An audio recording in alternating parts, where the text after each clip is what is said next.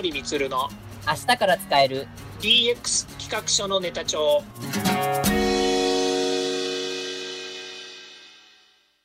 こんにちは。サートプロの近森光です。こんにちは。アシスタントの堀内隆です。この番組は IoT、AI の教育事業の専門家近森光が DX デジタルトランスフォーメーションについて実際の事例を交えながら DX とは何か DX でどんな未来ができるかをご紹介いたします。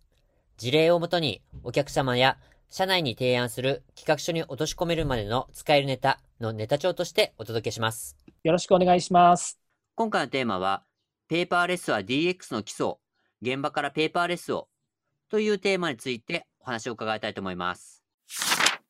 紙は最低限、本当大事なものをそのプリントアウトするなり、その、えっと、印刷したものを残していくために、その紙を使用するっていう、まあ、ある種のこのプレミアム感といいますか、そのプレミアム資料のために紙にするっていう目的がこう変わっていったというか、紙の位置づけが変わっていったんじゃないかなというふうに考えますね。そうですよね。うん。なので、ペーパーレスっていうことに関して言うとね、やっぱりこう国でももうずいぶん昔からやっぱり言われていて、で、えペーパーレスカンパニーにどんどんしている会社も多いわけですよね。ええうん、で、まあ、いろんな、ググってもらえばね、いろんな資料があると思いますけれども、ほとんどやっぱりね、大手さんもペーパーレスっていうのは全くしてないわけじゃなくて、どんどん取り組んでいるわけなので、はい、まあ、そういう中で、その効果がまどこまで現れてきているのかっていうことが、まあ、重要なわけですよね。おっしゃる通りですね。うん、で、今問題になっているのは、やっぱり大手さんの話ももちろんあるんですけれども、うん、中小企業が、えー、ペーパーレスができていないっていうことに、やっぱり大きな危機感を生むわけですよね。はい。うん、で、まあ、今回のそのコロナウイルス感染症の、えー、対策の一つとして、えー、テレワークですとか在宅勤務っていうのがどんどんこう浸透してきた中で、どれだけやっぱりペーパーレスっていうものまあ、これペーパーレスだけの問題じゃないんですけれども、えーまあ、あの例えばファック脱ファックスにしたりとかね、あとは、えーと、電話も、えー、どこからでも受けられるようにするっていう PBA あの PBX 化の問題とかですね。はい。えー、こういったものが、えー、どこまで浸透したかによって、要は働き方改革につながってくるわけなので、その中の一つとして、ペーパーレスな大きな要因の、えー、要因の一つだったわけですから、これをどういうふうに、えーまあ、今実際デジタル化するっていうことが、この大きな、えー、問題解決になっていくんじゃないのかなとは思いますよね。そうですね。本当おっしゃる通りだと思います。あの、紙のために、その、例えば出社をしなきゃいけないっていうところっていうのは、まあ、ちょっと、少々ちょっとやっぱり、その効率、業務効率的に関しては、まあ、メリットはあまりなく、ちょっとデメリットが、あの方が多いのかなっていうところだと思います。うん。うん。そうですね。うん。で、じゃあ、ペーパーレスをすることで、その、どんな、どんな、この、まあ、メリットがあるかっていう、ちょっと事例をちょっと紹介しますと、例えばソフトバンクの取り組みで言えば、あの、これ、えっと、ダイヤモンドで紹介されていたんですが、まあ、あの、デジタルワーカー4000プロジェクトとかで、えー、4000人分の仕事をデジタル技術を活用して自動化を、まあ、するという取り組みをやって、まあ、開始して、たったに、えっ、ー、と、開始して、えっ、ー、と、2年経った現在だと、えっ、ー、と、まあ、人間がやってた作業のうち、目標の半分にあたる2000人の相当の、え、作業を自動化できたので、その結果、業務委託費を95億円削減できて、え、600人の従業員を成長領域に配置転換できたということが1例目で紹介されています。もう一つ、えっ、ー、と、紹介しますと、まあ、コリンタミノルカビジネスソリューションズの例なんですけど、まあ、あの、ペーパーレッスンすることによって、いわゆるあのフリーアドレス化ですね。あの、一、一人の席ではなく、まあ、フリーアドレス化をして、えー、スペースを削減したっていうところと、あとは、まあ、キャ、保管する場所が物理的に減るので、キャビネットを減らすことができると。いうところで、まあ、スペースの有効活用ができて、まあ、ミーティングの有効、あ、ミーティングのスペースを増加させたりとか、もしくは、あの、まあ、今テ、テレワークの件もありますので、テレワーク自体を、あ、てえー、ごめんなさい。テレワークの件もありますので、まあ、スペ、オフィスのちょっと省力、小スペース化。例えば、もう余ったスペースはもう、まあ、売却なり、その変換、変換するとかっていうな、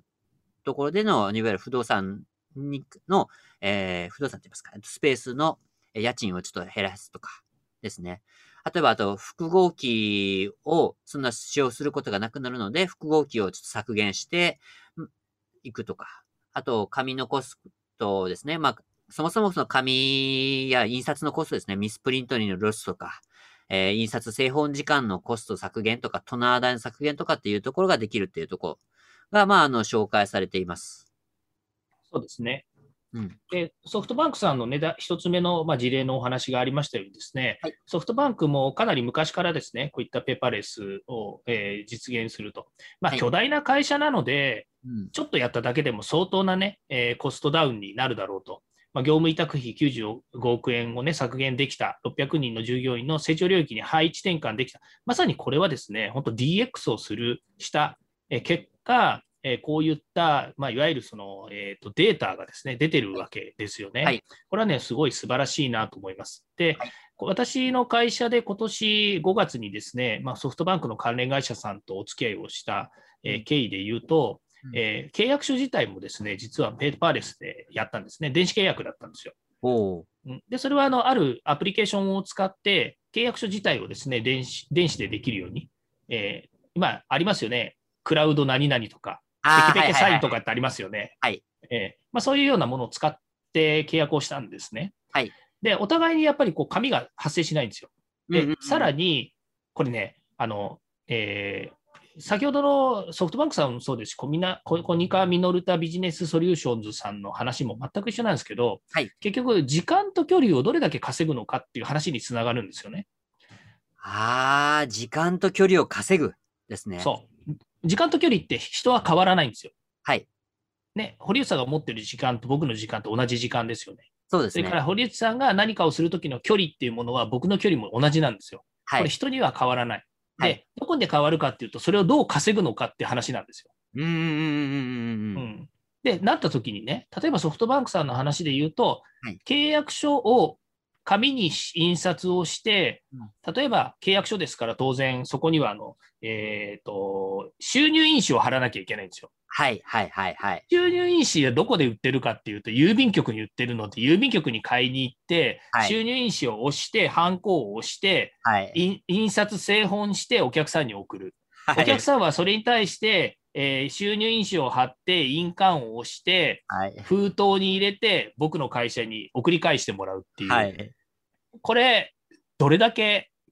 時間と距離を稼ぐことができますかって言ったときに、はい、ペーパーレスにすると、両方とも解決するわけですよ。そうですね。うん。契約書であれば瞬時に OK をすればお客さんに対して OK が出ました。お客さんはそれを見て、サートプロが、えー、契約書にサインしてくれたんだから、えー、それを戻します。で、はい、プリントが必要だったら PDF をプリントするなり、えー、保管するなりしてくださいっていう、まあ、そういう状態になってるわけなので、はい、もうあのお互いに時間はもうこれで解決したわけですよね。瞬時に終わると。はい、で距離に関して言うと、僕がわざわざ郵便局に行って、えー、収入印紙を買ってきて、えー、印刷製本をして、えー、紙にしてまた郵便局に出しに行く、まあ、ポストに出しに行くっていう距離も稼げてるわけですよね。そうですね。うんまあ、簡単に言うと、こういうものの積み重ねが、まあ、逆に大きな、えー、コストとして発生してきているわけですよね。はい。うん。これがだから解決できる、あ、まあ、その、えーと、今年の5月の、ね、ソフトバンクさんの関連会社とのお付き合いした事例の一つではありますけれども、はい、ものすごいこちらとしては、心が軽くなるような仕事のやり取りなわけですよね。その分、その時間と距離を稼いだことによる、えー、僕のうちの会社の時間もそうですし、お客さんが払う時間もそうですけど、それをですね、えー、お互いがやるビジネスに、えー、投下できるわけですよね。うん、うん、つまり、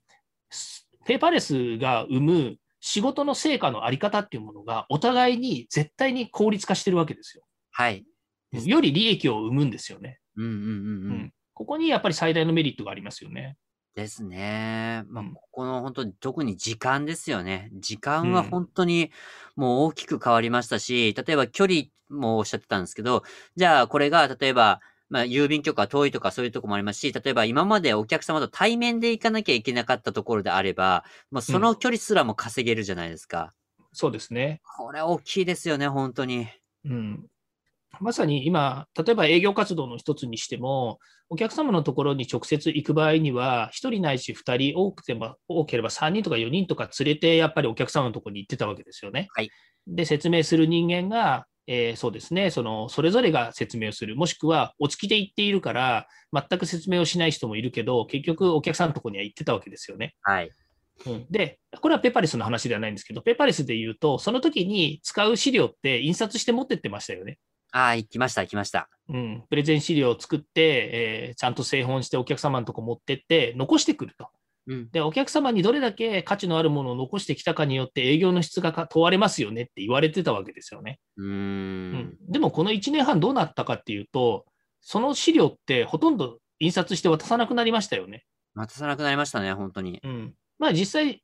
プレゼンの資料は作るし、紙にまとめるんですけど、それは例えば、えー、オンラインの会議ツールで共有したりとか、事前にお客様にそれを送ることによって、はい、えー、見といてもらうっていう、まあ、そういったやり方に変わりましたよね。変わりましたね、本当に。これはペーパーを作らなかったわけじゃなくて、ペーパーレスになったわけですよね。紙はなくなった。がなくなっただけですよね。そうです、そうです。やってる作業は変わらない。うん。うん、だけれども、そのプリントするっていうことについて、しなくてもよくなったっていうことなんですよね。はい、はいうんでここはやっぱり大きく変換した、まあ、先ほど言ったその、えー、テレワークですとか在宅が進んだことによって、お客様との関係性、それから、えー、紙や、えー、そういった文化に対する関係性が変わったっていうことになりますよね。そうですね。うん、うん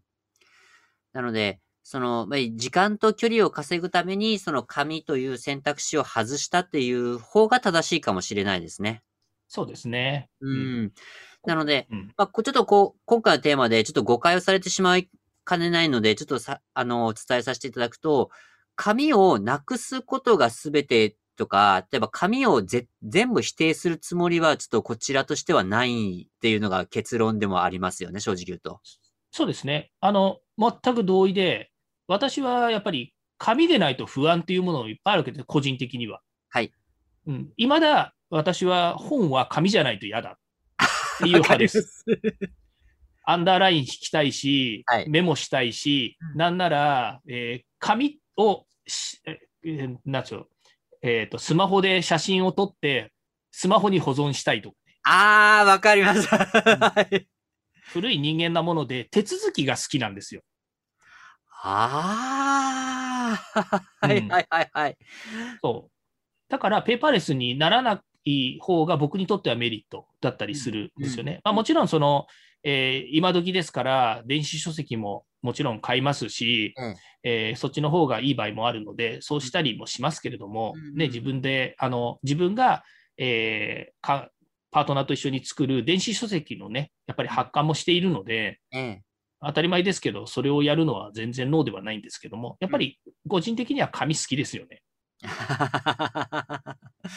わかります。僕も印刷上がりなので、その辺は僕もわかります。そうですよね。だから、はい、あの紙を、ま、あの否定紙に対して否定をしているわけではなくて、うん、これはあの DX 企業が行う社会活動の一つとして DX を行う上でペーパーレスっていうのは第一歩なんだと。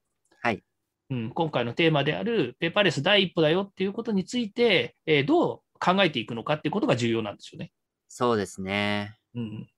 まあ、その時に先ほど言いましたように、時間と距離っていうものがみんな同等であると。で、それをどう稼ぐのか、どう効率化するのかって言った時に、企業経営として問われてますよと、それを否定しますかっていうと、これは否定できるものではないので、ペーパーレスを進めていくことが、企業として第一歩として重要なんだってことを認識してほしいってことですよね。